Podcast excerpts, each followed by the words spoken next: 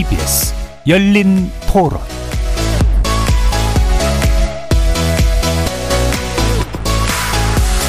안녕하십니까. KBS 열린 토론 정준희입니다.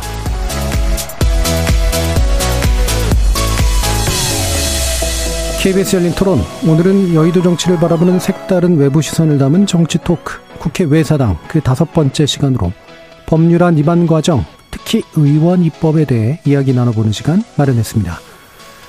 법률안을 만드는 주체는 정부와 국회의원인데요. 정부 입법 건수는 크게 변함이 없지만 17대 국회 이후로 의원들이 만드는 입법이 크게 증가하고 있습니다. 실제 16대 국회에서 의원 1인당 입법 건수는 약 6건에 불과했는데 지난 20대 국회에서는 약 72건으로 12배 이상 늘어났다고 하죠. 국회가 입법 활동에 주력하는 건 바람직한 현상이지만 그 내용을 들여다보면 또 문제가 없지는 않습니다.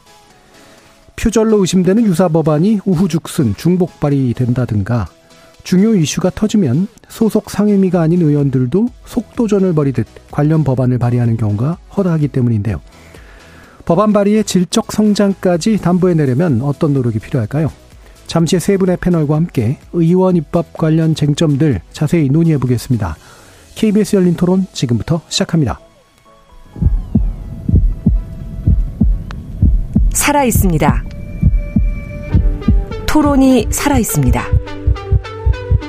살아있는 토론, KBS 열린 토론. 토론은 라디오가 진짜입니다. 진짜 토론, KBS 열린 토론. 오늘 토론 함께 해주실 세분 소개해드립니다. 국민의힘 청년 최고위원 후보셨죠? 김영호 변호사 나오셨습니다. 네, 안녕하세요. 김영호입니다. 이동수 청년정치 크루 대표 함께 하셨습니다. 안녕하십니까. 황두영 작가 자리해 주셨습니다. 예, 안녕하세요. 문자로 참여하실 분은 샵 9730으로 의견 남겨주십시오. 단문은 50원, 장문은 100원의 정보 이용료가 붙습니다. KBS 모바일 콩과 유튜브를 통해서도 무료로 참여하실 수 있습니다. KBS 일라디오의 모든 프로그램은 유튜브를 통해서도 함께 하실 수 있습니다. 여러분의 많은 관심과 참여 부탁드리겠습니다.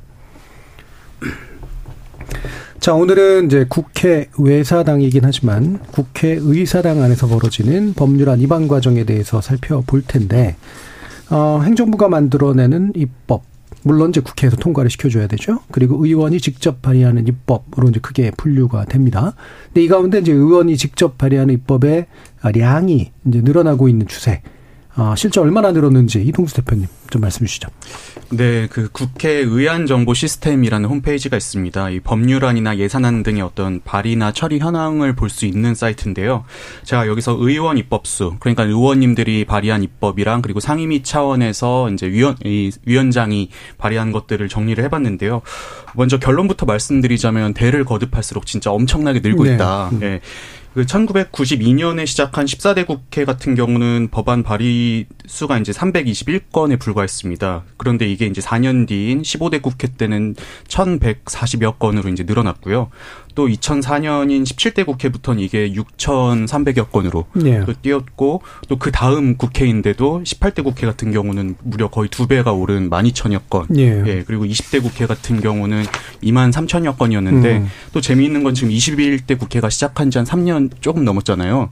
예, 그런데 벌써 2만 천여 건으로 이미 이제 20대 국회는 곧 있으면 예. 이제 추월할 것 같고요. 약간 두 배씩의 법칙이 그러니까요. 예. 예. 그래서 거의 뭐 하루에 음. 한 19건 뭐 이 정도 음. 이제 평균적으로 이렇게 음. 매일 발의되고 있다고 봐도 될 정도로 엄청나게 발의가 되고 있습니다. 음. 그리고 제가 이제 한번 그럼 도대체 어, 떤 분이 얼마나 많이 발의를 하나 네. 이렇게 한번 지난 20대 국회 걸 찾아봤는데요. 대표 발의 대표 발의 기준으로 가장 많이 발의한 의원님이 민생당의 황주홍 의원님이었는데 예, 무려 696건. 음. 예. 그러니까 4년 4년이 이제 제가 계산해 보니까 한 1,460일 정도 되더라고요. 음. 거의 뭐 그럼 2, 3일에 한 건씩 발의를 하셨습니다. 예. 이게 이제 열 분, 열 사람 정도 모아야지 이제 가능한 거잖아요. 그것도 그러니까요. 대표 발의면은 네. 국회 친구가 많아진 것 같아요. 그런 것 같습니다. 품앗이라고 해서 서로 해주시는. 의원님들끼리 네. 서로 또 많이 해주시고 예. 그러시더라고요. 그것도 이제 그 서클에서 벗어나면 사실 품앗이도 어려워서. 그렇죠. 예. 네. 그래서 이렇게 의원 입법이 증가한다. 이 자체는 뭐 좋다 나쁘다로 이제 딱 판단하기는 좀 어려운데 일단은 또 제도적인 건 몇 가지 좀 더 알아보도록 하죠. 그럼 도대체 바- 법안은 어떻게 발의돼서 어떻게 처리되는가? 이거 김영호 변호사님께 부탁드릴게요. 네, 크게 두 가지 경우가 있는데요. 뭐 일반적인 법안 처리 단계와 또 하나는 패스트 트랙이라고 하는 예. 지정, 신속 지정 안건이 있습니다. 먼저 일반적인 경우, 경우 에는 국회법 제79조 이하에 따라서 본회의와 전체회의 그리고 그 아래에 있는 소위원회 다시 전체회의 그리고 다시 법사위 다시 본회의 이 과정을 반복하는 과정이고요. 하지만 요즘에 최근에 뭐 이태원 특별법처럼 이슈가 된 패스트트랙 같은 경우에는 국회법 제85조 이하에 따라서 제적 과반수 동의서를 제출하면 곧바로 5분의 3의 무기명 투표가 이루어지고 네. 그 이후에 곧바로 어, 상임위원회 180일, 법사위는 90일을 한도로 해서 어, 신속하게 어, 심사가 되고 의결되지 않더라도 자동 부의 규정에 따라서 예. 곧바로 본회의에 그 부의가 되는 규정이 음. 있습니다. 예. 그래서 국회 안에서 일단 법안은 어 그렇게 이제 신속 지정 안건과 그냥 일반적으로 그냥 발의되는 안건으로 이제 그렇습니다. 나뉘게 되는 거고 또 정부 법안이 처리되는 경우들 이 부분은 좀더 음. 복잡하잖아요. 근데 정부 입법 법안은 그 올 초에 아 1월이나 12월 정도에 정부가 이제 국정 과제로 삼은 그 테마들을 주제로 음. 정부 입안을 내부적으로 정리를 합니다. 그리고 그거를 뭐 2월이나 3월 정도에 약간 국회 내부적으로 정리를 끝낸 후에 국회에 보고를 하고요. 예. 그걸 가지고 이제 정부의 이름으로 법안을 국회에 넘겨서 음. 해당 상임위에서 심사를 하는 과정으로 진행이 됩니다. 예. 그래서 정부는 또 정부 차원에서 이제 입법할 때 이제 또 여러 가지 의견 청취도 하고 그래서 좀 복잡한 이제 규제 제도들을 가지고 있는데 자 일단 그럼 법안의 발의 수는 이렇게 이제 그 대마다 이제 두 배 정도씩 늘어나고 있는데 그만큼 가결이 되고 있는가? 황근 작가님. 그렇죠. 이제 20대 국회를 기준으로 하면은 이제 24,141건 이 법안이 제출됐다고 이제 말씀해 주셨는데 예. 그중에 가결이라고 정확히 표시된 건 3,195건이라서 음. 13.2%. 네, 우리가 이제 어, 그 의안정보 시스템에 가결이라고 뜨지 않더라도 대안반영 폐기라는 것들이 있는데 그건 이제 뭐 말씀하신 위원장 안을 만들 때 뭐 이것을 말 그대로 뜻을 반영해서 폐기한다라는 네. 것이기 때문에 사실상 가결로 인정하는 분이거든요. 음. 그것까지 하면은 이제 8,799건, 36%가 처리돼서 예. 뭐 20대 국회 같은 경우에는 3분의 1 정도가 처리되고 나머지는 이제 뭐 기한이 만료돼서 폐기된 것으로 볼수 예. 있죠. 그러면 이렇게 그 폐기, 그 이런 대안 발의 폐기 방식이 아닌 사실은 거의 무시받는 방식. 자동 폐기라든가. 네네. 뭐 이런 것들도 꽤 이제 되긴 할 텐데 혹시 뭐 그런 과정 속에서 뭐 보신 것 중에 좀 재미난 거 없나요? 글쎄요, 뭐 거의 모든 이게 것이 폐기된다고 봐야 되는데 이게 그쵸, 약간 3분의 2가 폐기되는 셈이니까. 그러니까 심사를 아예 정말 못해서 폐기가 되는 경우도 사실 있지만 음. 이게 약간 우리나라 국회 마무리 짓지 않으려는 그런 관행 네네네. 때문이기도 한데 이게 뭐 이 회기 내에 합의가 될 것 같지가 않다. 음. 사실상 이거는 회기 내에 좀 처리할 수 없는 법안인데 그런 것들을 이제 그럼 아 이거 법은 이제 처리할 수 없습니다. 폐기하겠습니다라고 결정한 게 아니라 그냥 열어둔 상태로 그 국회 회기를 국회 전체 임기를 끝내버리는 방식이 음. 선호됐기도 하고 사실상 이제 법안이 폐기해서 여야가 합의해서 이 법은 처리하지 않기로 결정을 한 것도 그거를 어 상임위에서 법적으로 폐기한다. 이건 이제 처리하지 않기로 했다고 결정을 네. 할 수는 있는데 그거를 약간 이 발의한 의원에 대한 결례로 보는 네네네. 문화가 사실 조금 음. 있어요. 그리고 이제 결례나 혹은 그 의원이 어떤 정치적 의도를 가지고 낸 건데 그 의원의 어떤 정치적 실패로 예, 예. 이제 평가하는 분위기가 있어서 약간 동료 의원들끼리 이거를 이제 완전히 폐기하지 않고 음. 그냥 뭐 자연스럽게 때가 되면 사라질 것처럼 남겨두는 것 때문에 좀 쌓여있는 우리나라 국회 특유의 좀 문화도 같이 섞여 있어서 예. 실제로 얼마가 논의를 못한 거고 얼마가 논의를 했는데 그냥 처리하지 않기로 한 건지는 조금 불분명합니다. 음. 그래서 저는 약간 우선순위의 문제도 있는 것 같은데요. 되게 중요한 법안인데 국민들한테 이슈가 좀 안 될 것 같은 법안들도 사실은 있잖아요. 그렇죠. 근데 이런 법안들도 좀 논의가 돼야 되는데 이제 상임위마다 되게 큰 이슈에 휘말릴 때가 있습니다. 예컨대 네. 뭐 환노위 같은 경우는 최저임금 협상이라든지 뭐 등등 해가지고 과거에 뭐 블라인드 채용도 그렇고 이런 법안들이 아무래도 이제 뉴스에 주목을 많이 받다 보니까는 이제 상임위에서 주로 다뤄지고 이제 후순위에 있는 법안들은 나중에 나중에 하다가 네. 말씀하신 것처럼 결국에 이제 임기 끝날 때까지 처리 못하는 경우도 좀 있는 것 같습니다. 음. 그러니까 일부러 또 후순위로 미루는 네. 경우들도 있을 테고요. 되게 약간 예. 일, 일반적으로 얘기하기는 어려운 게 너무 중요해서 계속 밀 너무 중요해서 바로 결정을 못하고 계속. 밀리다가 이제 음. 가령 뭐 국민연금 예, 예, 예. 뭐 그런 것들은 진짜 전 국민의 관심 사니까 함부로 다룰 수 없고 아, 우리가 좀 신중하게 논의하자 하다가 4년 후딱 가버리고 또 선거하느라 바빠가지고 그러니까 오히려 굉장히 덩치가 작고 예, 그냥 이견이 없는 법안들만 빨리빨리 처리하다가 정작 뭐 중요하게 빨리 해야 되는 법인데도 해결을 못하고 넘어가는 경우도 많죠. 예. 그러고 보니까 이제 거부권이 행사된 법안도 중요한데 이제 네. 사실은 또 다수가 동의를 했는데도 이제 폐기가 되겠네요. 또. 네, 요새 또 그런 것도 중요한 변수가 됐죠. 예. 또, 어, 김 변호사님. 결국은 여야 간의 간사 간의 합의가 얼마나 잘 되냐의 문제가 또 있는 것 같아요. 예. 그래서 뭐 쉬운 안건이나 어려운 안건을 포함해서 이게 사- 각 상임위마다 여야 간사와 위원장 께서 그 우선순위에 대한 합의를 잘 보신다면 크게 무리 없이 파행되지 않고 상임위가 진행되는 경우가 많은데 음.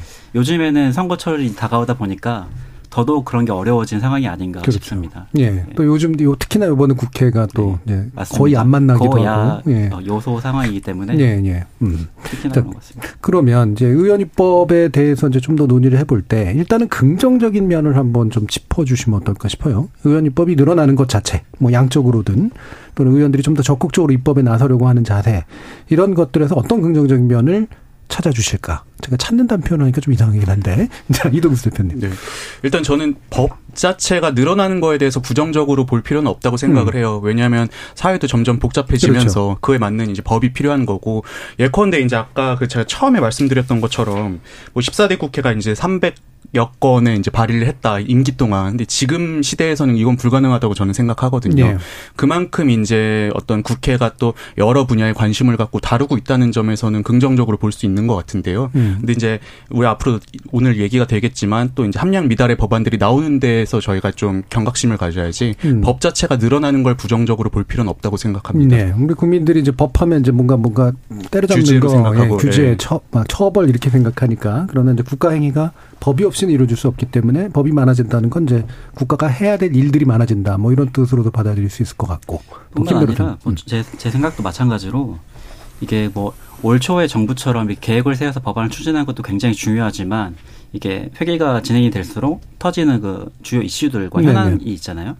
그 현안에 대해 좀 신속하게 좀 대응하고 국회가 국민들과 소통한다는 측면에서도 이렇게 의원 입법이 많아지는 상황은 그렇게 부정적으로만 볼 수는 없다라고 저는 생각을 합니다. 예, 국회가 이제 대기관이니까 음, 민감한 것 이런 것들도 중요해 보이고요.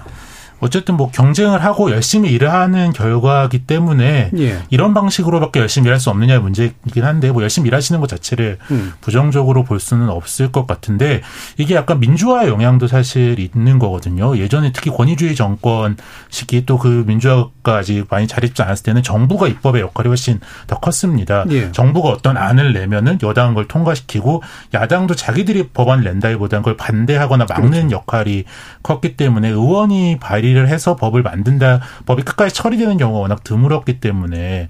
그런데 어떻게 보면 우리나라 입법부의 영향력이 그만큼 커져서 이제 정부 차원의 입법이 아니더라도 의원들이 법안을 내고 의원들끼리 논의해서 법을 결정할 수 있도록 음. 그런 역할들이 커지면서 이제 발의되는 것도 커지는데요. 이 말씀하신 대로 약간 무책임 입법도 커지고 또 입법부 자체 역할도 커지는 현상이 좀 섞여서 드러나는 것 같아요. 예. 그러면 이 부분 한번 짚어볼까요? 네, 방금 아까 이제 김 변호사님도 말씀해 주셨듯이 뭔가 현안이 터지면 예상하지 못했던 거기에서 민감하게 반응을 하면서 이제 법안을 만드는 게 이제 긍정적인 면이기도 한데 이게 이제 막 어, 너무 인기성 내지 이제 그냥 금방 졸속으로 만드는 그런 경우들도 좀 있, 있기도 할 거 아니에요? 그런 부분은 어떻게 생각하세요? 뭐 이게 참 양날의 검인 것 같아요. 네. 그래서 흔히 국회에서 하는 말이 이 법안은 피로 만들어진다라는 얘기가 아, 있습니다. 예, 예, 예. 이게 참 그렇죠. 없어져야 될 말이기도 음. 하는데요.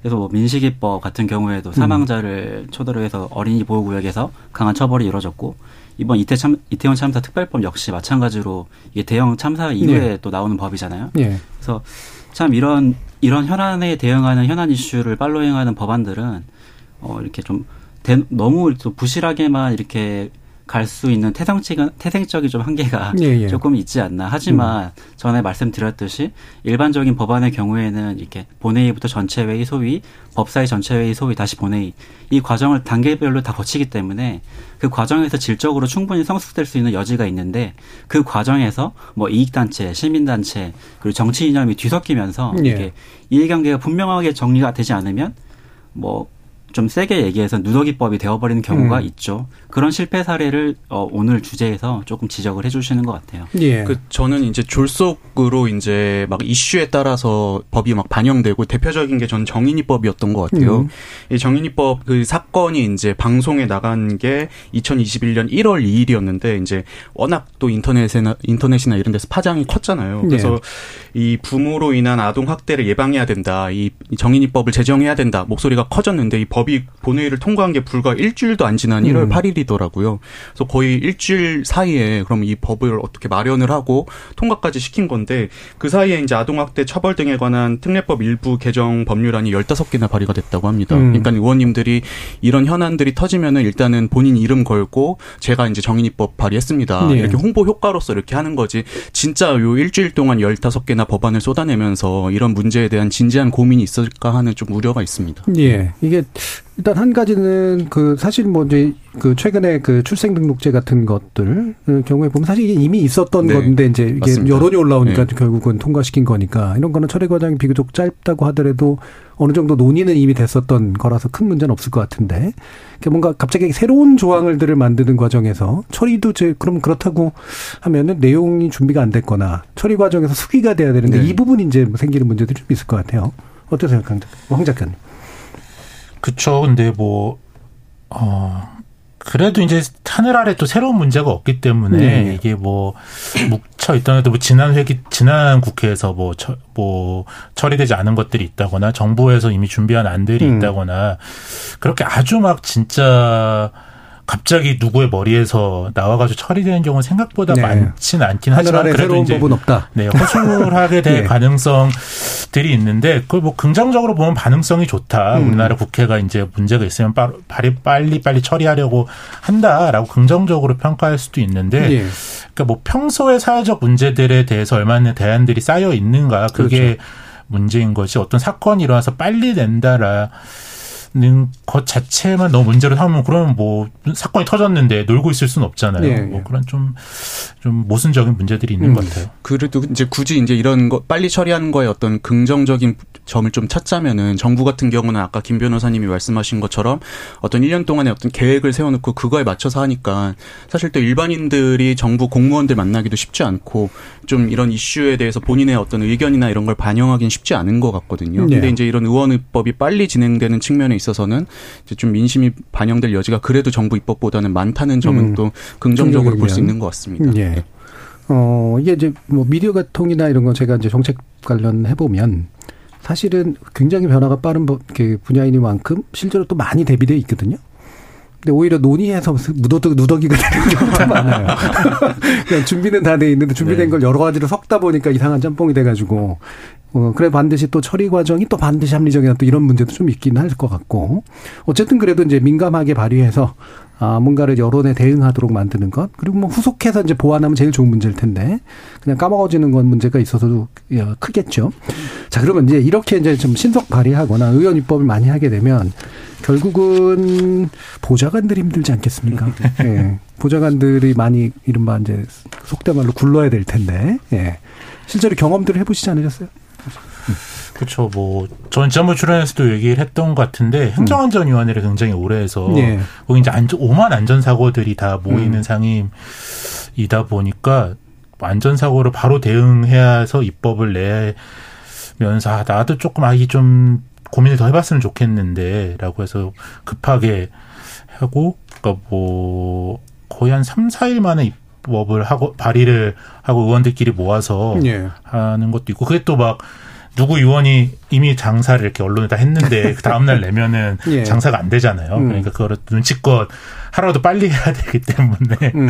뭐 그런 눈치도 많이 보게 됩니다. 예. 어떤 경우 있어요, 김 변호사님? 뭐 보좌관을 필두로 해서 음. 이렇게 의원실 전체가 이제 현안 이슈에 대해서 대응을 하는데요. 뭐 크게는 뭐 실무적으로 좀 말씀드리면 뭐 음. 법안 기획을 하고 뭐 개정안을 마련을 하고 뭐 공동 발의를 요청해서 시변을 모으고 그다음에 보도자료를 작성해서 예. 법안을 발의하는 그런 과정이 있는데요.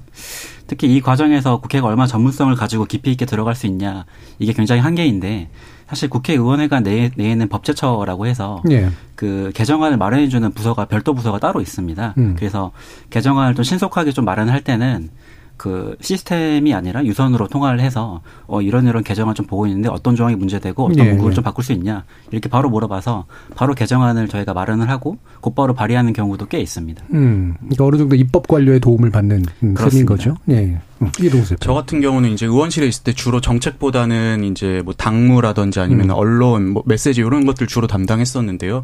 좀 이렇게 준비해서 장기적으로 이제 공부도 하고 좋은 메시지를 내고 싶은데 항상 일단 첫 번째로는 당에서 쏟아지는 이런 이슈를 따라가다 보면 하루가 다 가는 경우들이 일단 너무 많았고 예. 그래서 좀 장기적으로 뭔가를 준비할 시간이 좀 생각보다 없었던 점. 두 번째로는 그 이슈가 되냐 마냐도 사실은 중요하잖아요. 근데 뭔가 이제 좀 필요한 것 같고 장기적인 어떤 이 대한민국 사회에서 필요한 것 같은 것들은 이제 좀 이슈가 좀 덜 되는 부분들이 있고 당장 지금 당 여당 야당 이렇게 싸우고 있는 이슈들 같은 경우는 발언 한두 마디 하면 그게 또 기사화가 많이 되는 좀 문제도 있지 않나 싶습니다. 예. 그러다 보니까 음. 이제 어떤 의원실 보좌진들도 그쪽으로 맞춰서 이제 좀 준비를 하게 되는 경향도 예. 있는 것 같습니다. 지금 그 보좌관은 노동법 적용 받나요? 아니 저희는 아, 공무원. 신분이니까 아, 예. 국가공무원법에 예. 저희 그냥 약간 치해법권이라고 국가공무원에 준하는 적용을 받죠. 예. 그러니까 뭐 예를 들면 이제 노동시간 상한제 뭐 이런 그럼. 거에서는 좀 다를 거 아니에요. 근로기준법 자체가 적용되지 않고요. 저희는 예. 별정직 공무원이기 때문에 그 국회 사무규칙에 따라서 그냥 음. 국회야말로 진짜 그 120시간 노동이 적용되는 것이 아닌가 저는. 그것도 뭐 별- 약간 논외긴 한데 원래대로라면 그것도 이제 다 초과근무 수당도 받고 예. 해야 되는데 국회 관례상 그게 관리하기가 힘드니까 음. 그냥 다 일괄해서 음. 약간 포괄임금제처럼 주고 네. 있죠. 음, 고생했다. 네. 좀더 줄게. 뭐 통으로 그냥 이렇게. 아니 그 고생에다 더 줄 게가 아니라요. 예. 국회 사무처에서 그냥 예, 이 정도 사람이 초과을 예. 했을 거다라고 예. 가정하고 그냥 줍니다. 그래서 네. 저희가 이제 같은 뭐 4급부터 9급까지 있지만 음. 가장 높은 호봉을 그냥 일괄적으로 다 받습니다. 연차에 음, 상관없이. 음. 그래서 그 나름대로 최고 봉 받는다라는 음. 마음으로 위로를 하면서 예. 밤을 새고 날을 새는 예. 인턴, 꽤 인턴도. 있어요, 인턴도. 인턴은 그 봉급체가 좀 다릅니다. 아, 예. 별정직 공무원 체계를 받지 않고 아. 근로기준법 적용을 아, 따로 그렇겠네요. 받습니다. 예, 예, 예. 그래서 나름대로 업계 최고다. 이런 생각도 아, 하시나요? 동급 최고다. 동급 최- 최고다. 이렇게. 그럼 막 이렇게 막 혹시 막법 급하게 만드실 때 막 밤새서 막 여러 날 새고 뭐 이런 경우도 있겠어요? 어, 사실 저는 뭐 제 자랑은 아니지만 일을 좀 효율적으로 아, 예. 하는 편이어서 그걸 이제 법안을 만드는 걸 법제라고 이제 표현을 하는데요. 예. 그러니까 이제 보좌관들이 법제를 직접 하는 경우는 많지는 않은데 음. 저는 그래도 약간 법제를 따로 일부러 공부를 해서 음. 남들보다 빨리 내기 위해서 이제 부탁하신 대로 법제실에 부탁하지 않고 내가 먼저 1등 하고 싶어서 예. 법제하는 방법을 조금 따로 연구를 해서요. 저는 좀 법- 법제가 제 특기 중 하나였습니다. 예. 그럼 이제 문구, 이제 법적인 문구로 표현해야 되고 네네. 기성 법령과 충돌되는지 이런 것들 다 네네. 점검해야 뭐 되고. 음. 100% 완성도 있게 못 나갈 경우도 있긴 있는데요. 법이란 예. 법안이. 예. 그래도 그런 게 좀 빨리빨리 하는 버릇이 있어서 예. 뭐좀 도움이 많이 됐던 것 같아요. 효율이 좋다는 거는 어쨌든 그 성- 이렇게 추- 이렇게 들어간 거 대비 나오는 게 빨리빨리 잘 나온다 이런 얘기인데 네네. 가결률 그냥- 높았습니까? 이게 뭐 여당일 때와 야당일 때 가결률은 완전히 다르고 예. 그 가결이 안 되더라도 또 야당일 때는 공격을 하거나 뭐 문제를 위해서 내는 법들이 있어서 뭐 솔직히 말하면 가결률이 그렇게 높지는 않았던 것 같은데 그래서 신선한 법안들을 좀 많이 냈던 예, 것 같습니다. 예. 예. 그렇죠. 뭐 신선한 법 비록 폐기되더라도 네, 좀 네. 의미 있는 법안들은 있으니까.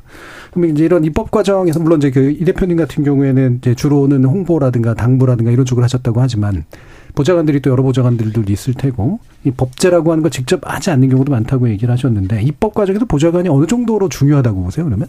저는 입법 과정에서 보좌관이 사실상 의원인 것 같습니다. 네. 왜냐하면 의원님들 같은 경우는 대체로 이제 약간 속된 말로 얼굴마담이라든지 이런 예. 역할이 많고 예.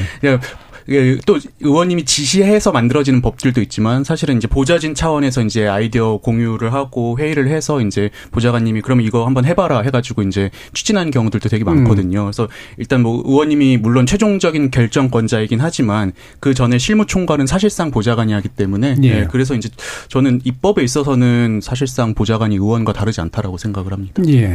저도 음. 뭐 비슷한 생각인데요. 그 하나의 에피소드 그냥 실례를 예, 예. 하나 음. 말씀드리면 그 20년 말에 조두순 출소를 앞두고 거리 제한해야 된다, 뭐 특정 시간 제한해야 된다라는 이, 그 말들이 굉장히 많았는데 당시 당시에 그 조두순 형이 확정됐을 당시에 그 출소 후에 준수 사항이 부과되어 있지 않았어요. 그래서 뭐 야간에는 주- 뭐 어딜 갈 수 있다, 뭐 특정 지역은 가면 안 된다 이런 준수 사항들이 부과되지 않았었는데 지금 개정법을 적용하려고 하다 보니까 이게 형법상 형사 불소급의 원칙에 위반되는 여지가 있기 때문에 굉장히 어려웠는데 저희 제가 근무했을 당시에 의원실에서 이 준수 사항을 사후에 출소 전에 부과할 수 있는 개정안을 마련해서 곧바로 발의를 하고 통과가 돼가지고 조두순이 출소하기 전에 그 음. 과정을 과정을 거쳐서 준수 사항을 달고 나온 경우가 있어서 예. 그런 부분에서 굉장히 좀 발빠르게 좀 대응한 경우가 아니었나라고 저는 생각이 듭니다. 음. 뭐 제가 민간 기업을 많이 다녀보지는 않았지만 민간 기업도 좀 알아서 밑에서 잘 해줘야 되잖아요. 예, 예. 의원이 부탁하지 않더라도 아 이걸 의원이 찾을 것 같아 아니면 어떤 사건이 터졌을 음. 때 아, 이거를 갖다 드려야 좋아할 것 같다. 그래서 뭐 보좌관이 자발적으로 막 그거를 진두지한다기보다는 고도의 감정 노동으로 네. 의원이 말하지 않은 의도까지 다 파악해서 뭐 갖다 주는 경우가 많죠. 음. 그러니까 사실 전 의원이 그 분야에 반드시 전문가적으로 지식을 가질 필요는 없다고 생각을 하는데, 어, 일단 뭐 이제 그 대의 기구니까 이제 민감한 게 제일 중요하고, 그걸 어떻게 입법화 시킬 것이냐는 정치력이 또 중요하고, 대신 법에 대한 최종적 이해력은 또 있어야 될. 것 같긴 해요. 통과될 때 모르고 통과시키는 경우는 사실 되게 많잖아요. 내용 뭐잘 모르고. 그렇죠. 예. 보좌관이랑 의원이랑 싸우는 경우도 그래서 많죠. 그렇죠. 음. 만들어놨는데 의원이 마음에 안 들어하거나 오해하거나 그러면 예, 그것도 예. 설명하느라고 또 한참 걸릴 때도 있어요. 음.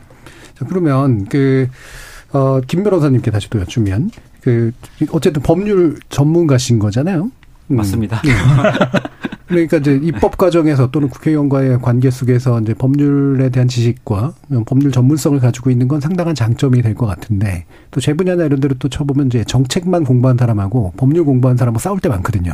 왜냐하면 법률이 지나치게 제한하는 상, 상상력을 제한하는 부분도 없진 않고 그래서 스스로는 어떠세요? 그 보좌관들이 다 법률 전공은 아니실 테니까. 법률 전공 전공하는 게 유리한 부, 부분은 분명히 있는 것 같아요. 음. 저 역시도 처음 이제 일을 시작할 때 굉장히 좀 수월했던 면이 있었던 것 네, 같아요. 그래서 네. 법안을 보는 거나 뭐 이렇게 국- 국회가 돌아가는 게 이제 국회법에 따라서 돌아가니까 충분히 다 예측할 수 있는 사항들이 많았고 음. 특별히 뭐 문제되어 있는 사항들에 대해서도 충분히 뭐 규제 규제 사항이나 이런 것들을 미리 검토할 수 있는 여지가 있었기 때문에 조금 더 이렇게 알고리즘을 빨리 파악할 수 있, 었지만 반대로 이렇게 이동수 작가님이나 황도영 작가님처럼 이렇게 정무적인 이런 감각이 굉장히 좋으신 분들 있잖아요. 음. 네, 이렇게 예. 한마디 한마디 촌촌살인 하시는 분들의 음. 그런 센스 음. 이런 거는 사실 많이 부족하죠. 그래서 이렇게 저도 한 3년 정도 이렇게 보좌관 일- 일을 했는데 일을 하면서 많이 배웠던 것 같아요. 그런 예. 감각들을 이 법안을 내가 좀 정치하지 못할 때 한마디로 표현할 수 있는 그런 센스들 음. 그런 게 참 좋았던 것 같아요. 저는 예. 국회에서의 경험이 좀더 많이 배우셨으면 최고는 되셨어요. 좀 부족해가지고 예. 다음에 되실 것 같고. 이동수 대표님 방금 이런 말씀 주셨는데. 아, 아, 저도 근데 저는 주로 뭐 메시지나 이런 걸 쓰는 차원에서 법 조항을 확인하는 건 사실은 별로 문제가 되진 않거든요. 네, 어차피 네. 요즘에 뭐 포털에도 다 나와 있고 하니까.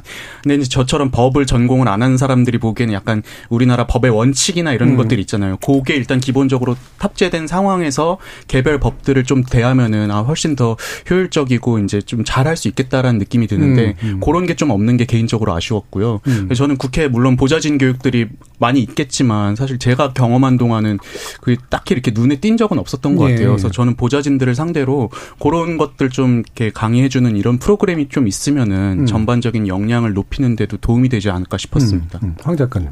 저는 이제 정 치학을 전공하고 국회에서 일을 했는데 그래서 저 동료들 중에도 이제 변호사들도 있고 하면 그러니까 약간 오히려 너무 잘 알고 있는 것이 상상력을 이렇게 방해할 때가 그러니까, 있잖아요.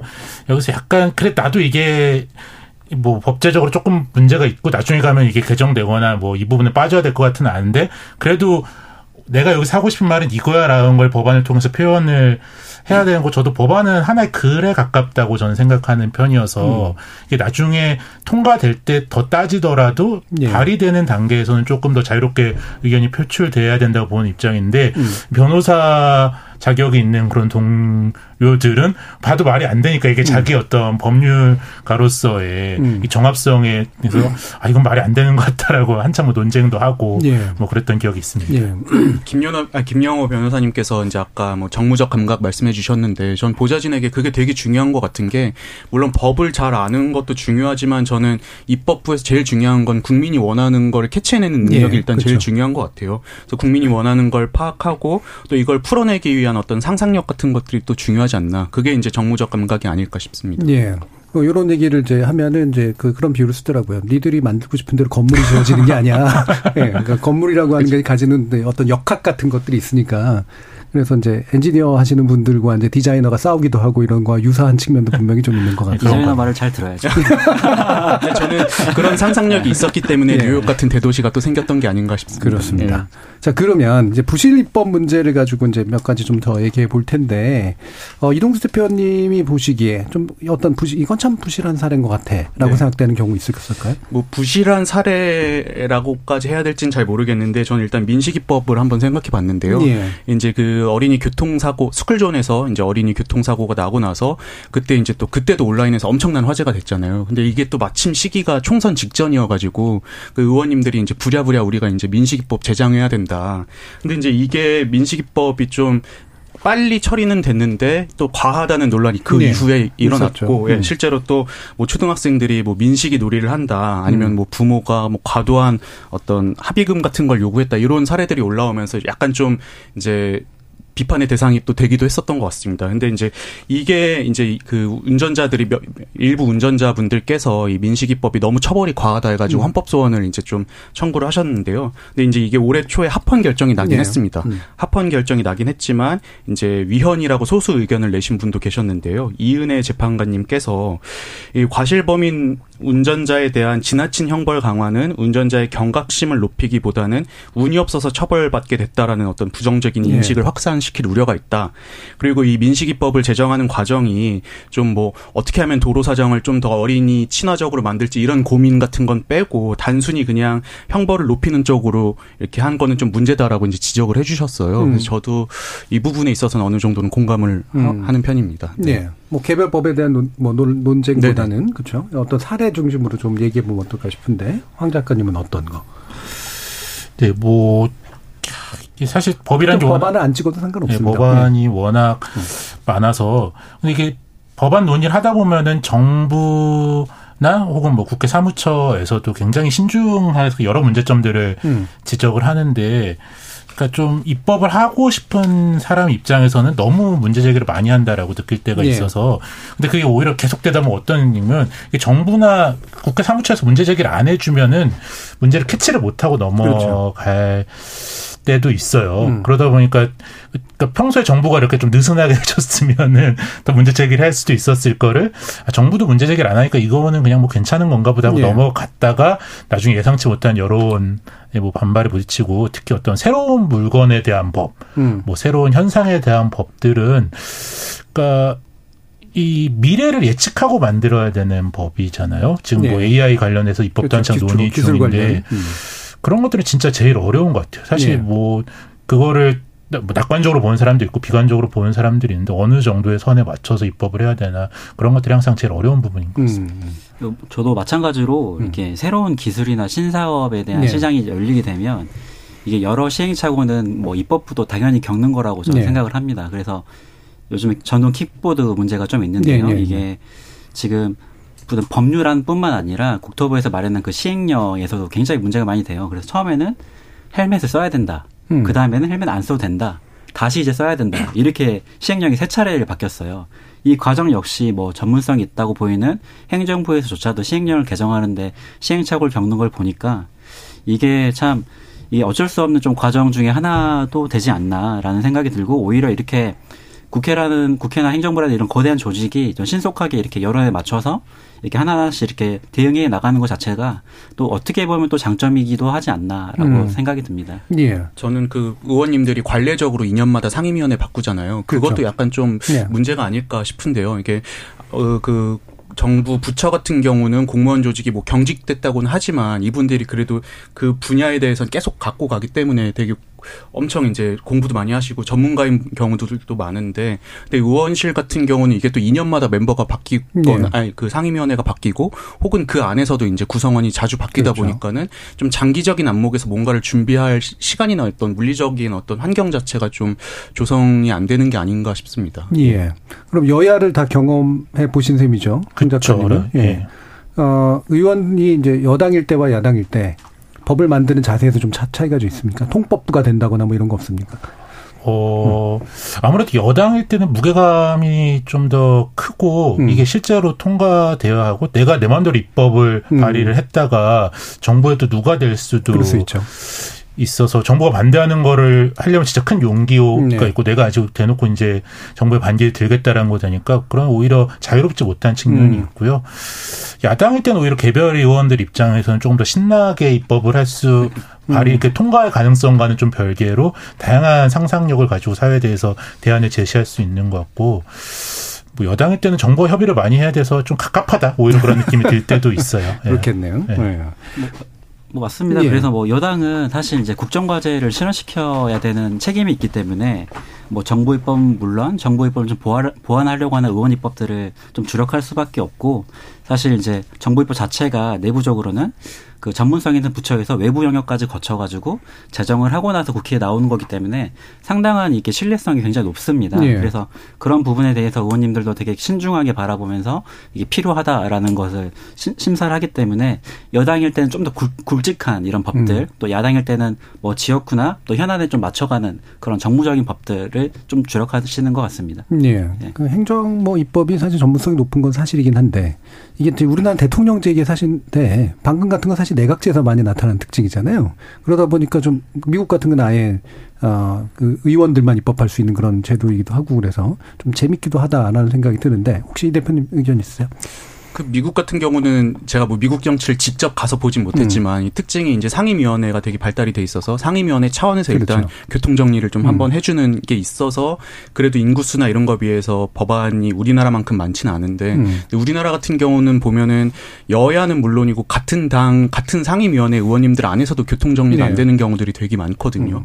그래서 저는 이 부분은 좀 상임위원회 역할이 좀 커져서 적어도 막 비슷한 법안 쪼개게 가지고 내고 아니면은 막 여러 명이 한 이슈에 대해서 달라붙고 이런 문제는 좀 해결해야 되는 게 아닌가 하는 음. 생각이 좀 들었습니다. 예.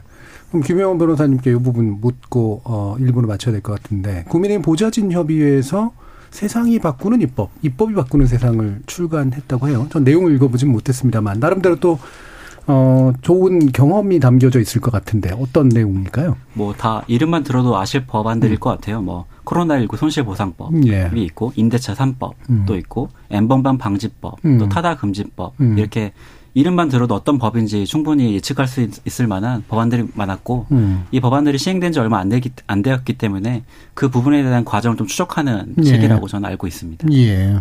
그러면 그 입법 과정에 대한 경험도 담겨 있고 평가도 담겨 있고 뭐 이런 건가요? 맞습니다. 그리고 음.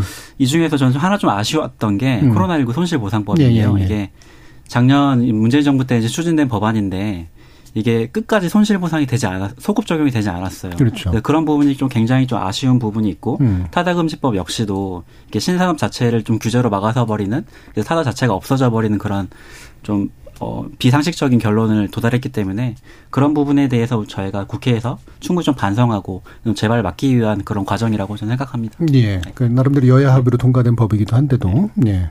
알겠습니다. 자, 일부를 통해서 의원 입법의 증가 과정 그리고 그것이 가지고 있던 긍정적인 측면 그리고 일부의 또 부정적인 측면들을 좀 전반적으로 짚어봤고요. 이어진 일부에서 어떤 법안들을 만들면 좋을까? 그리고 어떤 절차적인 어떤 필요성들이 있을까 이런 부분을 좀 이야기 나눠보도록 하겠습니다. 여러분은 지금 KBS 열린 토론과 함께하고 계십니다. 네, 지금까지 여러분이 보내주신 문자들 소개하고 가겠습니다. 김호국님, 실적 때문에 우후죽순 법안을 발의하는 일부 의원들 한심합니다. 유튜브 청취자 최기용님, 유권자 입장에서 정말 필요한 법을 외면하는 현실이 안타깝습니다. 고 노회찬님이 발의하셨던 국회의원 특활 비공개법 살려냅시다. 임동우님, 젊은 패널들의 의견 참 좋네요. 그런데 이런 젊은 정치인들이 제도권에 들어가 지금의 초심을 유지할 수 있을지 그 부분이 걱정이네요. 9619님, 공공기관 다녔었는데요. 국회 가서 기존 법안에 은는 이가 같은 조사만 바꿔서 발의한 의원 이야기를 들은 적이 있습니다. 실적 채우느라 그런 것 같다고 하던데 이런 사람들도 실제로 많나요? 이일오사님. 법안 폐기는 없다는 이야기가 재밌네요. 동료 의원에 대한 예의가 아니라서 폐기를 안 한다니 그렇게 싸우면서도 예의를 차리는군요. 2041님. 의원 입법에 보좌관들의 역할이 크다는 사실을 처음 알았습니다. 유권자로서 능력 있는 보좌관들이 제 역할을 할 수 있도록 관련 시스템이 잘 만들어졌으면 싶은데 노동법 치외법권 지대라니 이 부분 역시 놀랍네요. 3841님 법안은 피로 만들어진다는 말씀 들으니까 생각이 많아지네요. 사건이 일어난 후에 유야무야 만드는 법 대신 그런 일이 생기지 않도록 예방하는 차원의 입법 고민도 필요하지 않을까요? 1922님. 의원님들 TV에서 소리 높여 싸우는 것만 봤지 법 만드는 모습들은 잘 못 봤는데 사회의 규칙을 만드는 일인 만큼 세심하게 고민해 주시길 바랍니다. 라고 보내주셨네요. 네, KBS 열린 토론. 이 시간은 영상으로도 생중계하고 있습니다. 유튜브에 들어가셔서 KBS 일라디오 또는 KBS 열린 토론을 검색, 지금 바로 토론하는 모습 보실 수 있습니다. 방송을 듣고 계신 여러분이 시민 농객입니다. 계속해서 청취자 여러분들의 날카로운 시선과 의견 보내주세요. 지금까지 문자캐스터 정의진이었습니다. 토론은 치열해도 판단은 냉정하게 복잡한 세상을 바꾸는 첫 걸음은 의외로 단순할지도 모릅니다. 평일 저녁 7시 20분 당신을 바꾸는 질문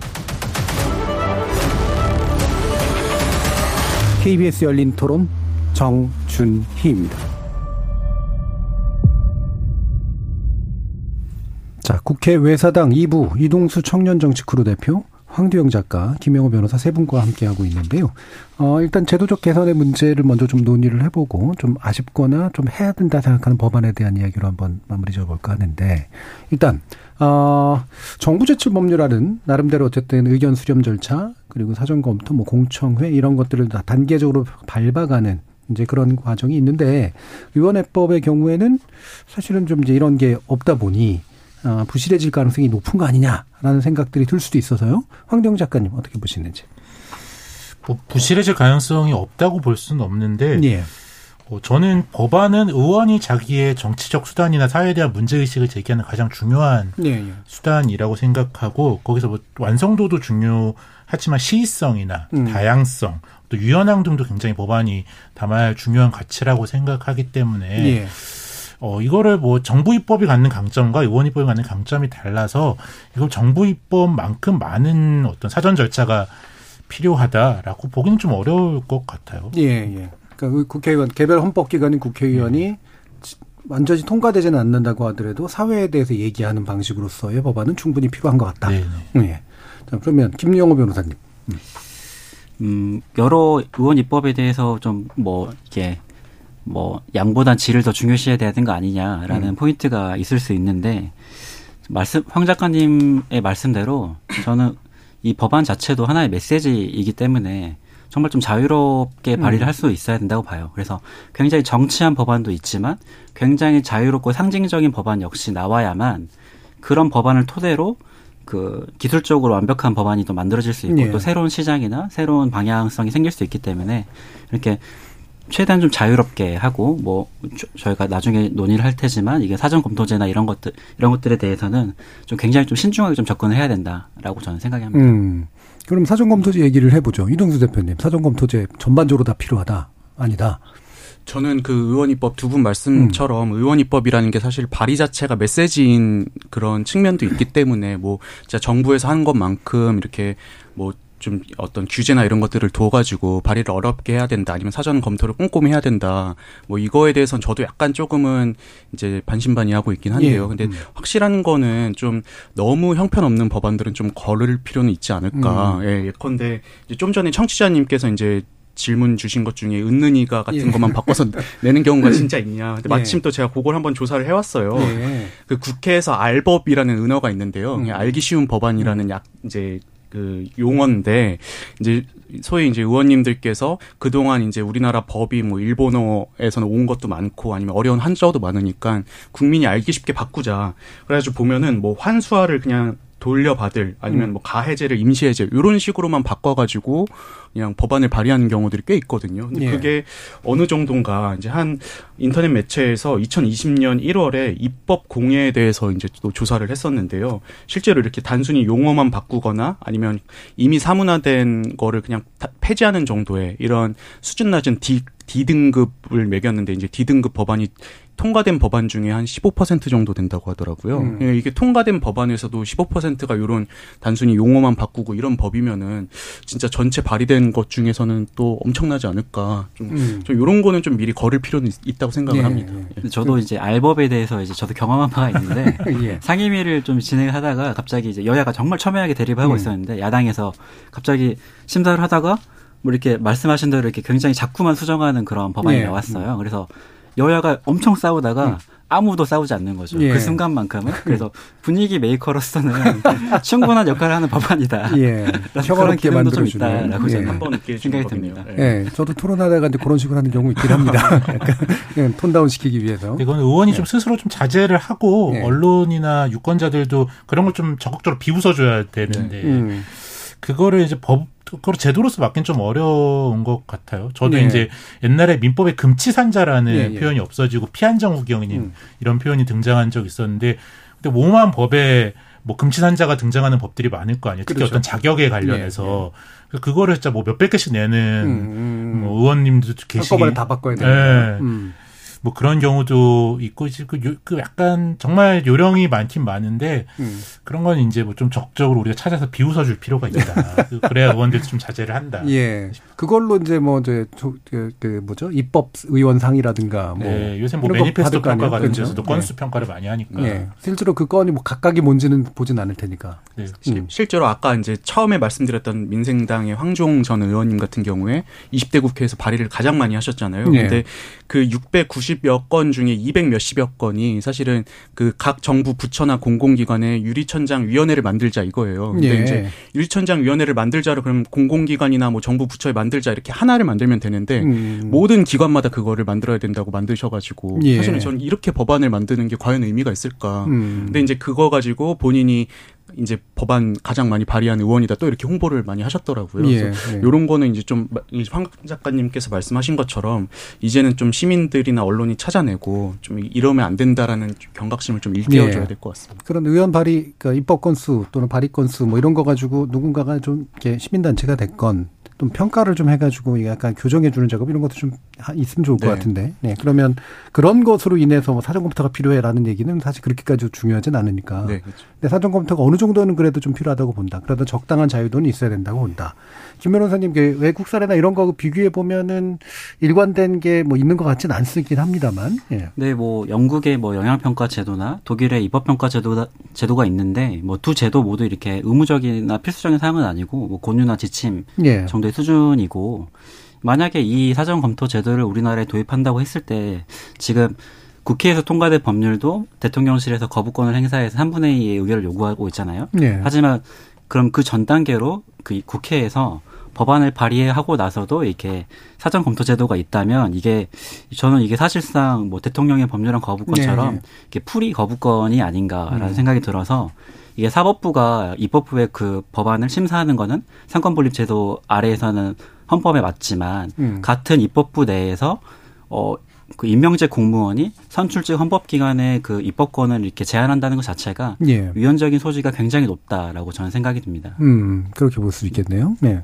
음, 황 이제 작가님. 뭐, 어, 이게 먼저 하느냐 뒤에 하느냐 차이긴 음. 한데 이제 뭐 법안 심사 과정을 보면은 뭐 국회 사무처 에서도 이건 의견을 주고 또 예. 해당 부- 정부 부처에서도 의견을 주기 때문에 뭐 그게 법안이 좀 허술하게 나온다고 하더라도 사실 그대로 입법이 되는 건 생각보다 많이 걸러지게 되거든요. 예. 그러니까 그런 어떤 뭐 사무처나 정부 부처에서 의견을 주는 게 일종의 이미 영향평가로서의 기능을 하고 있고 사무 처에서 이렇게 뭐 대놓고 아 이건 너무 구려 이렇게 말하진 않지만 뭐 신중한 검토가 필요하다 음. 그런 정도로 하면 사실 통과되기가 굉장히 어렵거든요. 예, 예. 그래서 뭐 그냥 권고 수준의 제도는 우리나라도 이미 시행되고 있다고 보는 게 맞는 것 같아요. 예. 그 저는 그 법안 발의 자체가 아까 이제 많은 여기서 말씀해 주신 것처럼 그 메시지로서의 성격을 또 가질 수도 있는 건데 그걸 일일이 사전에 이제 어떤 절차를 둬서 규제하는 게 과연 옳을까? 저는 그래서 이렇게 절차를 규정하는 것보다 오히려 그냥 하면 안 되는 걸 못하게 합의하는 정도로만 네거티브 뭐 방식이라고 음. 하잖아요. 그런 정도로만 뭐 이런 이런 식의 발의는 하면 안 된다라는 거를 뭐 법으로 규정하는 것보다는 예. 그냥 당 자체적으로 합의해가지고 뭐 어떤 규정을 만든다든지 이런 음. 식으로 그냥 해도 괜찮지 않을까라는 예. 생각입니다. 음, 뭐 국회 운영 규칙까지는 아니까 국회 네, 운영은 양- 또 이제 약간 행정적인 거니까. 예.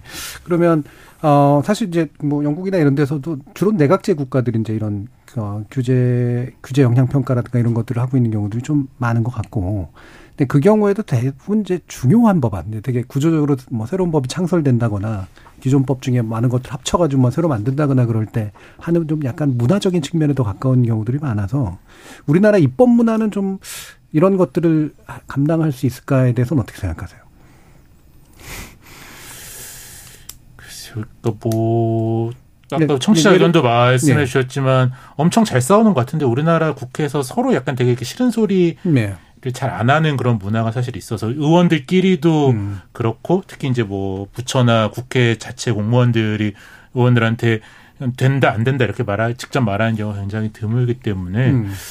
그게 얼마나 효과적인 평가가 될 수 있을지 그거는 조금 쉽지는 않아 보여요. 네. 뭐 그래서 이제 사- 실제로 상임위 심사를 할 때 이게 서류를 보면 이게 정부에서도 이렇게 반 자기 사실은 반대인데 결국 결론 의견에는 신중 검토라고 적어놔요.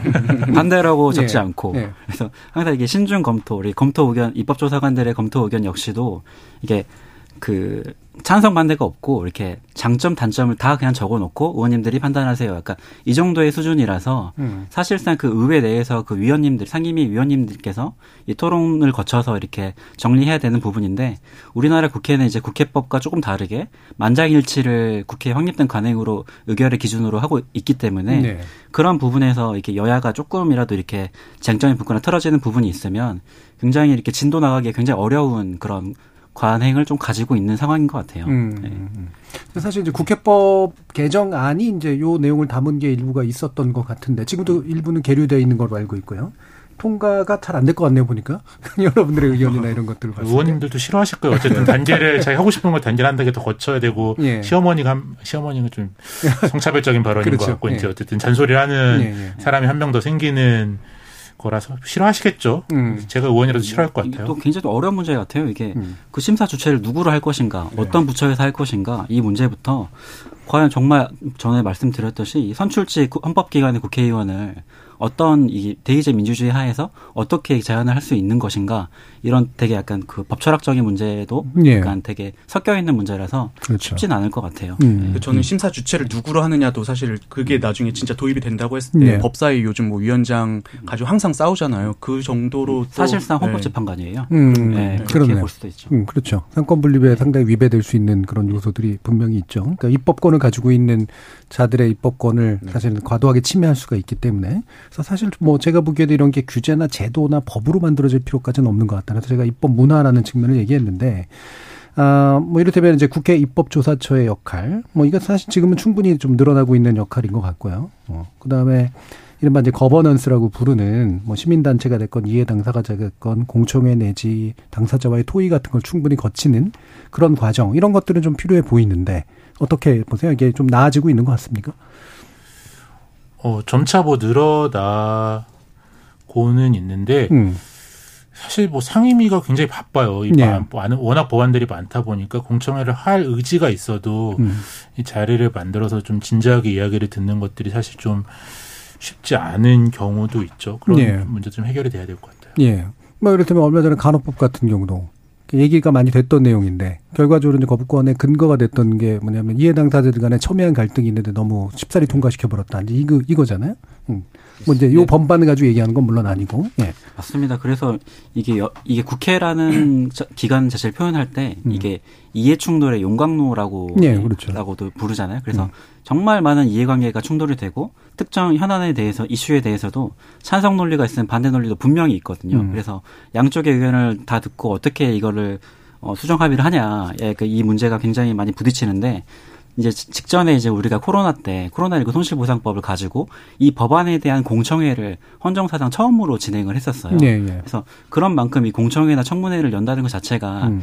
그렇게 막 일반적인 경우는 아닌데 음. 이런 부분을 조금 더 기술적으로 좀 간편하게 진행할 수 있는 제도가 좀 보완이 된다면 음. 조금 더 국민 눈높이에 맞는 법안들이 좀 신속하게 통과될 수 있을 거라고 저는 생각이 듭니다. 음. 저는 결국에 핵심이 공천 문제가 아닌가 싶은데요. 예. 그동안 이렇게 의원실에서 질라진 법안들이 쏟아, 쏟아졌던 거는 결국에 이제 공천 심사를 할 때이 예, 예. 사람이 법안 발의 몇 개나 했냐, 뭐 기사 몇 개나 나왔냐 이런 식으로 이제 심사를 하니까 거기에 맞춰서 이렇게 좀 상황이 된 측면이 있는 것 같아요. 음. 그래서 저는 오히려 이거를 아까 이제 말씀드렸던 것처럼 제도적으로 규제하기보다는 당 차원에서 약간 뭐 법안을 준비하는 과정에서 공청회를 통해서 뭐 시민의 의견을 얼마나 수렴했는지 관련한 뭐 보고서는 뭐 얼마나 좀 네. 냈는지 이런 것들을 좀 우리가 공천에 반영하겠다라고 하면은 의원님 의원들도 이제 좀 그냥 막 양으로 승부하기보다는 조 그래도 조금이라도 좋은 법안 국민에게 어떤 좀 국민들이 선호할 만한 그런 법을 내기 위해서 좀 노력하지 않을까 그렇게 예. 생각합니다. 그 음. 공청회 같은 것도 굉장히 잘 구성을 해야 되는 게 이렇게 잘못하면은 굉장히 잘 조직화돼 있고 목소리를 내기 쉬운 집단만 와서 과잉 대표될 수 이야기 있죠. 예. 하는 네. 수단으로 그래서 사실 뭐 국회의원들은 와서 이렇게 조직화돼 있지 않더라도 정말 기저에 깔린 민심들을 보고 판단을 할 수 있는데 이게 공, 가령 뭐 간호법 같은 것도 뭐 의사들은 굉장히 뭐잘 조직화된 네. 집단이라서 그 사람들이 와서 막 적극적으로 얘기하는 것이 사실 과잉 대표 돼서 약간 공청회가 만능은 아니다라는 음. 생각을 좀 가지고 있습니다. 예, 네. 물론. 자, 그러면 지금 이제 그 유튜브에서 런던님이 쓸데없는 법 발의하면서 일하는 척하는 건 정말 별로입니다. 라는 얘기해 주셨고요. 김장현 님이 AI 국회의원 어떨까요? 법안 발의는 AI가 대신할 수 없을까요? 이런 얘기도 해주셨는데, 물론 법에 대해서는 AI가 상당 부분 논리적으로 접근할 수 있지만 또 법안은 상당히 좀 창의적인 영역도 이제 필요한 부분이라 어느 정도까지 가능할까는 잘 모르겠습니다. 여러분들에게 의견을 묻는다기보다는 그래서 아, 이런 법안은 좀 아, 괜찮았었는데 좀 너무 아쉽게 폐기됐다거나 나라면 또 이런 법안 만들어서 통과시키고 싶다라거나 뭐 이런 것들에 대한 얘기면 좋을 것 같아요. 이 대표님. 저는 지금 현재 발의된 상태인 법인데요. 음. 요즘 자동차 급발진 의심 사고 되게 많이 네네네. 일어나고 있잖아요. 그 얼마 전에도 강릉에서 이제 할머니가 운전하던 차에 손주가 이제 죽어서 되게 안타까운 사연이 있었는데 음. 저는 이 자동차 급발진 어떤 그 결함 원인을 밝히는 거를 이제 지금은 소비자가 하고 있는데 소비자가 아니라 좀 제조사가 책임을 지도록 하는 법안이 책임. 있었으면 어떨까. 예. 음. 지금 뭐 예를 들어서 지금 자동차 같은 경우는 기계적인 측면도 있지만 요즘 뭐 컴퓨터 이상으로 되게 고도화된 기계인 거잖아요. 예. 어떻게 보면. 근데 이거를 어떻게 사람 그 일반 소비자들이 과연 그 급발진 의심되는 거를 음. 증명할 수 있겠느냐. 예. 저는 이 책임을 좀 제조사에 두는 법은 이번 국회 안에서는 좀 통과됐으면 좋겠다는 생각입니다. 음, 네. 음. 이게 결심만 하면 사실은 바꾸는 것 자체는 어렵진 않을 것 같은데 그렇죠. 예, 그게 복잡한 법은 아니니까. 예. 황 작가님은. 어, 저는 이제 뭐 음. 책도 쓰긴 했는데 생활동반자법이라고 좀 다양한 가족에 예. 대한 법을 굉장히 오랫동안 준비를 했는데 결국 발의를 못하고 국회를 떠나게 음. 됐는데 최근에 이제 뭐 용해인 의원이나 장혜영 의원이 또 발의를 해서 약간 기분이 되게 남다르고 음. 내가 그래서 좀 좋으면서도 내가 저걸 마무리 못하고 국회를 나온 게좀 되게 아쉽더라고요. 그렇겠네요. 예. 네, 그래서 어쨌든 뭐 발의를 한게 굉장히 반가워서 좀 잘 처리됐으면 하는 예. 그런 기분이 들었습니다. 그러니까 생활동반자법은 그러니까 가족의 범위를 확장하는 거. 네, 네. 그럼- 혼인 혈연 외에도 음. 다양한 동거 가족들을 인정해 주자는 그런 법이죠. 예.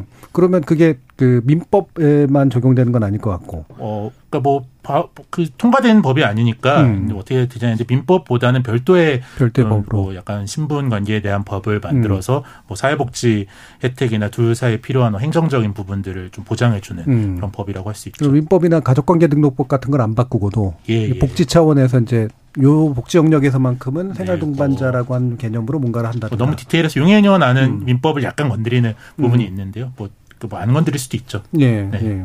뭐 이게 이제 사실 노후 보장이나 그 뭐랄까요, 이렇게 돌봄 문제 이런 데 있어서는 또 굉장히 중요한 것 같은데. 네, 그래서 굉장히 뭐 오래 하고 책도 냈는데 음. 제 손으로 뭔가 좀 점을 못 찍고 나온 것이 예. 조금 저한테 한으로 남아 있는 예. 그런 법입니다. 국회로 진출하십시오. 다시 예. 들어가셔도 되는데. 글쎄요, 뭐. 의- 의원이 직접 돼가지고 예. 생활 동반자당 뭐 이런 거 하나. 아, 신당 창당을 제가 선언을 김 변호사님은 네, 두 분께서 뭐 복지나 사회 안전망 부분에 대해 얘기를 해주셔서 뭐 시장 경제나 뭐 산업 부분에 대해서 조금 얘기를 하자면 예, 예. 뭐 타다금지법 같은 경우에는 뭐 전에도 말씀드렸지만 이게 새로운 서비스나 신산업에 대해서 굉장히 규제로 가로막는 사례가 있어서 뭐 제 나름대로 신조들은 규제는 적으면 적, 적으면 적을수록 좋지 않은가라는 음. 생각을 가지고 있어서 오늘 토론 주제처럼 입법권 남용을 최소화하자는 의미에서 예. 뭐 제가 뭐 발의하고 싶은 법안은 없다라고 그냥 음, 대답하겠습니다. 오히려 예. 네. 그러니까 법이 예. 예. 법이 법안이 너무 많아서 문제다. 잘못된 법안도. 예. 이 대표님. 하- 약간 그일 안 하겠다에 되게 현명한 답변인 것 같은 느낌도. 아니 뭐 폐지안도 하나의 법안이기 그렇죠. 때문에 그렇죠, 그렇죠. 뭐 어, 그것도 네. 굉장히 네. 뭐 어떤 셧다운제 불필요한. 규제를 네. 폐지안을 내실 그렇죠. 그렇죠. 예. 굉장히 정무적이 되셨네요. 이런 거 배워 배웠었는데 못 배워가지고 제가 그럼 기존에 이제 그 있었던 법안 중에 안 돼서 하셨거나 폐기돼서 하셨거나 또는 계류되고 있는 것 중에 이건 좀 통과됐으면 좋겠다거나 이런 것들 혹시 있으세요? 어, 저는 뭐 최근에 이제 그림자 아기권 보면서 이제 출생 통보자 보호 출산제 얘기도 많이 됐지만 우리가 이제 낙태죄에 대해 헌법 불합치 결정이 나고 몇 년이 시- 기한 지난데도 이걸 좀 정리를 못 하고 있잖아요. 예.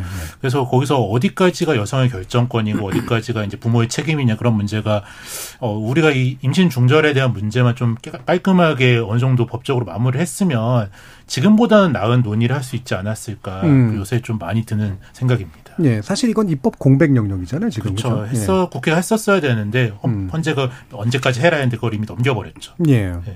음.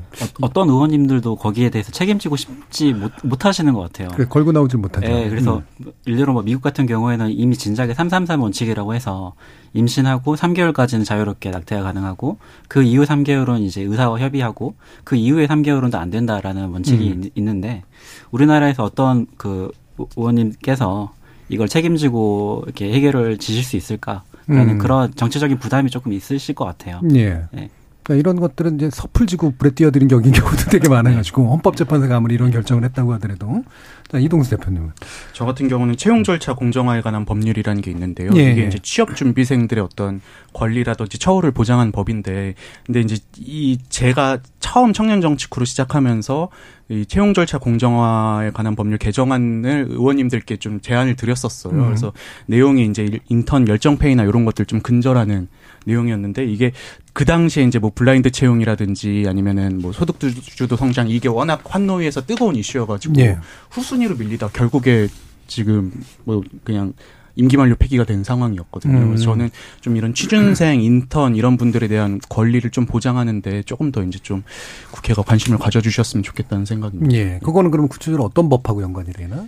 채용 절차 공정화. 아, 채용 절차 예, 예. 공정에 관한 법률. 음. 그것만 이렇게 건드려도 좀 어느 정도 될 수 있나 네. 예컨대 뭐 이제 저는 개인적으로 하고 싶은 거는 음. 이게 올라오거나 한 건 아닌데 무급 인턴 같은 건 아예 좀 금지를 했으면 좋겠다라는 네. 생각입니다. 음. 그러면 어 지금 이제 그 논의한 내용들 외에서 뭐 사실은 아까 이제 민감성에 대해서 제일 중요한 얘기를 해주셨는데 의원들이 뭐 스스로가 뭐 대단한 전문성을 갖추고 있지 않더라도 자기 분야에서 좀 좋은 법안을 더 많이 만들어내려면 좋은 보좌관을 많이 채용하면 된다. 라든가 아니면 국회 입법조사처의 도움을 많이 받으면 된다라든가 뭔가 이렇게 나름대로 생각들이 있으실 것 같은데 어떠세요, 황 작가님? 전 좀, 아, 다른 차원의 문제인데, 음. 의원과 보좌관, 의원도 그렇고 보좌관도 그렇고 술을 좀 덜 마셔야 된다. 아, 예. 그- 근데 이게 뭐 개인적으로 술을 많이 마셔서 음. 뭐인 게 아니라, 덜 정무적이 되라는 이런 얘기네요. 그 뭐 지역구를 관리하기 위해서 마셔야 되는 술의 양, 그리고 그렇죠. 예. 낮 시간에도 시달려야 되는 숙취가 너무 많아서, 음. 근데 우리가 선거 제도가 언제 논의가 되다가 어느 순간부터 완전히 사라졌잖아요. 그렇죠. 네. 약간 너무 시간이 짧아 짧게 남았다 그런 건지 이제 뭐 자, 지역구 관리가 약간 너무 의정 활동의 측면에서 보면 소모적인 음. 측면이 커서 그러니까 뭐 국회 한정된 자원 인력을 너무 많이 소모하고 있다. 예. 그것만 좀 어떻게 개선해서 할 수 있어도 훨씬 더 우리가 정책 논의를 하는데 음. 많이 시간과 기력을 쓸 수 있을 것 같아요. 예, 표밭을 다지기 위해서 써야 되는 지나친 시간들. 네.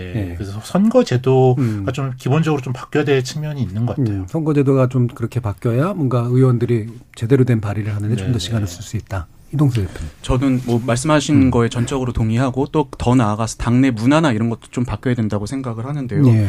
예컨대 지금 보좌진 9명 두고 있는 것도 사실은 이런 정책 같은 것들 좀 열심히 더 이제 보좌진 투입해서 개발해라 약간 이런 의미가 있는 것 같고 동료 의원 10명 이상의 동의 받는 것도 일단 동료 의원들한테 요 내용에 대해서 검토를 받아봐라. 예. 입법조사처도 사실은 이미 있고 전 제도들은 이미 다 완성이 되어 있는데 이게 이제 점점 요즘 말로 뭐 흑화된다고 하잖아요. 그러니까 음. 좀 좋은 방향으로 쓰이지 못하고 소모적인 대로 쓰이고 있는 게 가장 큰 문제인 것 같아요. 예. 예컨대 아까 말씀드린 것처럼 지금 막 좀 질라진 법안들, 좀 스팸 메일 같은 법안들이 너무 많다 보니까는 이게 지금 보좌진도 여기에 시달리고 네. 그 동료 의원들은 그냥 서명해서 줘버리고 입법조사처는 이것도 담당하느라 또 이제 허리 휘고 이런 상황이라서 저는 좀 여러 이 원내 정당들이 좀 자율적인 어떤 합의에 의해서 음. 아, 좀 우리가 이제 이런 거는 좀 개선하자 이런 좀 선언 같은 걸 좀 해야 되는 게 아닌가 예. 그런 생각이 듭니다. 그런 걸 잘하는 데에 표가 가야지 사실은 그런 게 맞습니다. 맡기는 예. 건데요. 그죠? 시민의 역할도 중요한데. 김 저도, 변호사님. 음. 저도 이동수 작가님 뭐 연장선 산에서 정말 이렇게 협치가 그래서 중요한 것 같아요. 이렇게 만장일치로 돌아가는 국회 상황을 좀 고려를 할 때 이게 과거의 뭐 민주화 산업화 시대에나 저희가 좌우로 이념을 나누고 극단적인 이데- 이데올로기 정치 인형 안에서 이 정치를 하고 협의를 이끌어 왔다면 이제는 그 시대가 지나갔고 이제는 어떤 법안이 내 실생활에도 얼마나 더 도움이 되냐 음. 이게 실용적이냐 뭐 합리적이냐 이런 데에 대해 공감을 사는 시대가 됐기 때문에 그런 부분에서 이렇게 여야 의원님들도 좀 더 협치하려는 마음을 가지시고 이러한 저희의 국회 외사당의 목소리를 국회 내사당에서 좀 기울, 귀 기울여 주셨으면 예. 좋겠다는 마음입니다. 예, 아까 청취자들 중에 이제 우려하시는 부분이 그거잖아요. 이렇게 좋은 목소리가 안으로 들어가면 왜 다 달라지냐, 뭐 이런 의원인데.